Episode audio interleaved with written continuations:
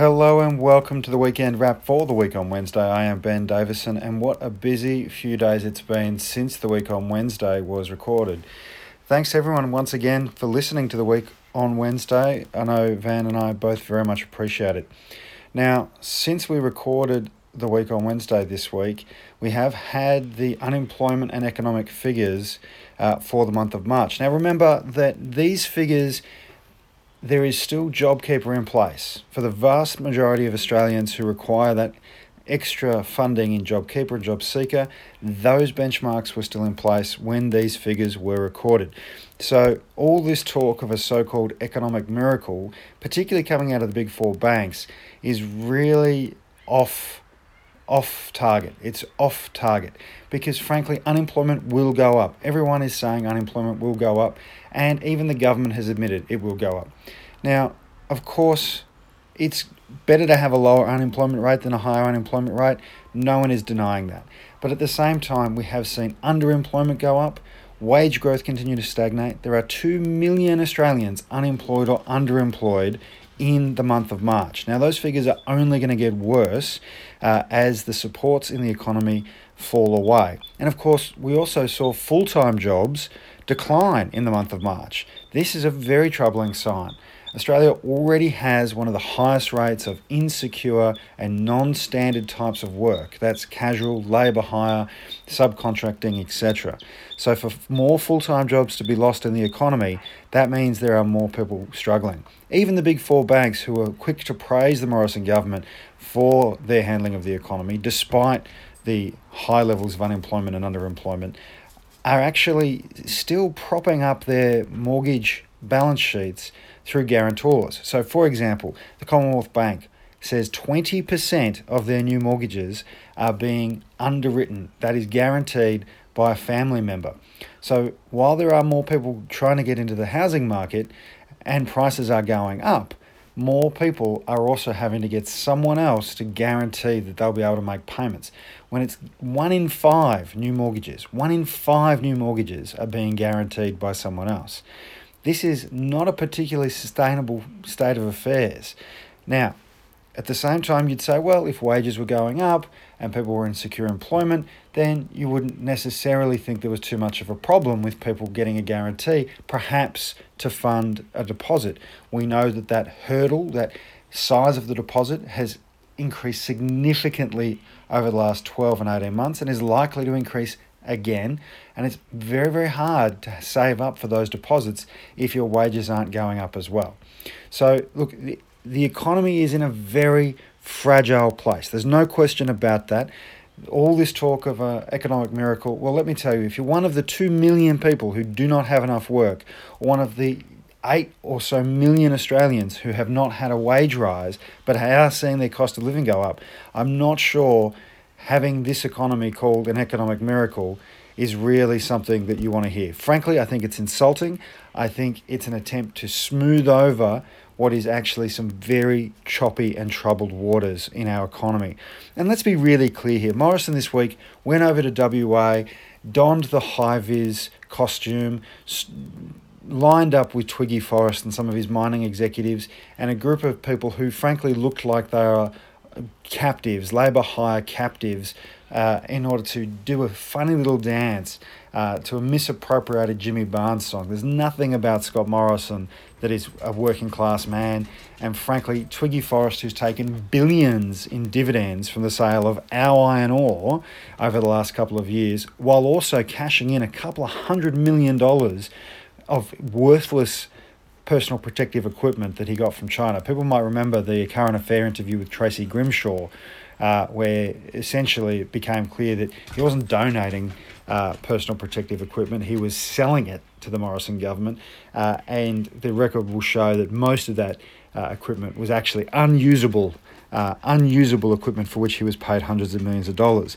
You know, all of this sort of funny dance is designed to distract from the real the real troubles in our economy, uh, the real troubles with the vaccine, the real troubles the Morrison government has with respecting women, and the real troubles it's having in its attempts to try and cut the NDIS. Articles today in The Guardian make it really clear that the Morrison government was paying consultants to try and write in quotes, a new narrative on what its cuts in the NDIS really were about. There are NDIS staff, and this, this article in The Guardian goes into it NDIS staff who are struggling to cope, struggling to assist people who need help, struggling to get the plans done, struggling to help people in the way that they need help, uh, and that people are not feeling as supported as they'd hoped to feel.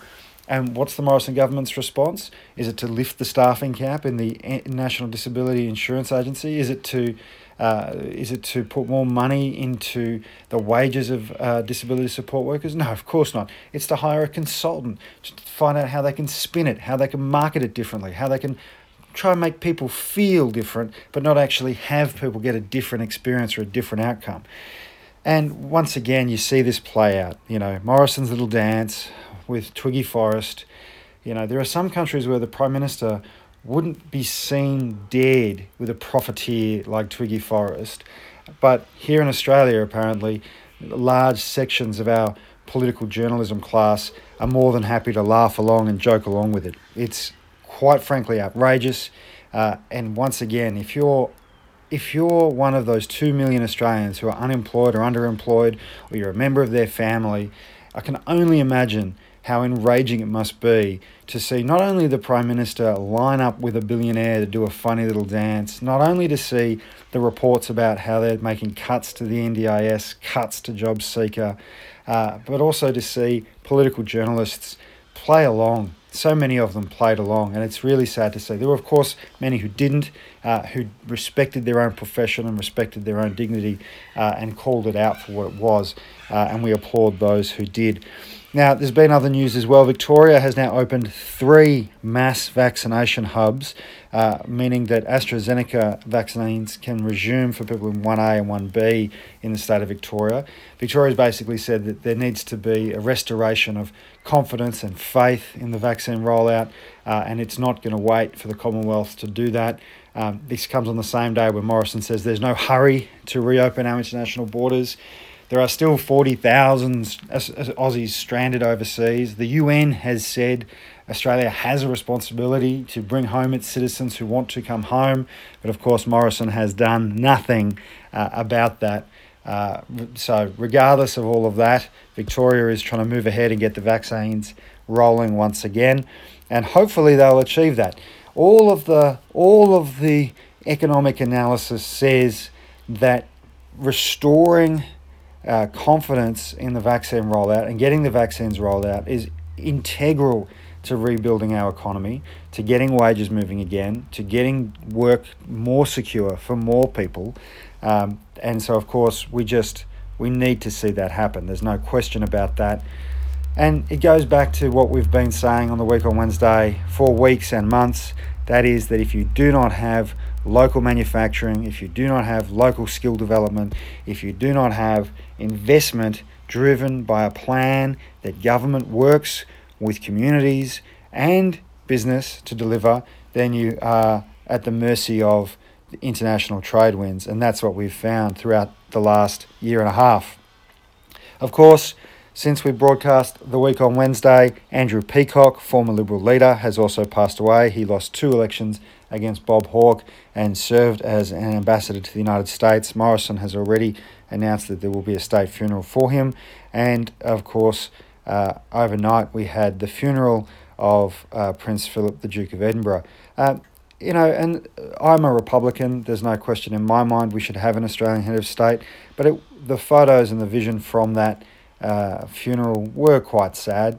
The man lived uh, 99 years. Uh, he was married to Queen Elizabeth for 73 of those, uh, and she did cut quite a lonely figure. But of course, we should remember that in the context that throughout the last year or so, many, many people, I'm sure many of you listening to this podcast, have had to suffer grief in the same way, in the same isolated way.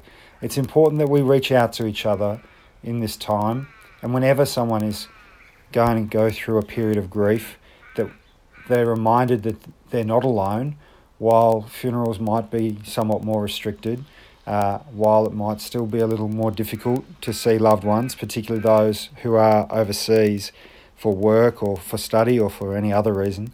Uh, remember, we're not alone.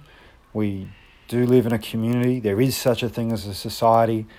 And it's by strengthening those ties that we have to one another, strengthening those ties that we have as communities, that we grow our economy, that we allow all people to participate men, women, uh, young, old, uh, people who are highly educated, people who are developing their skills.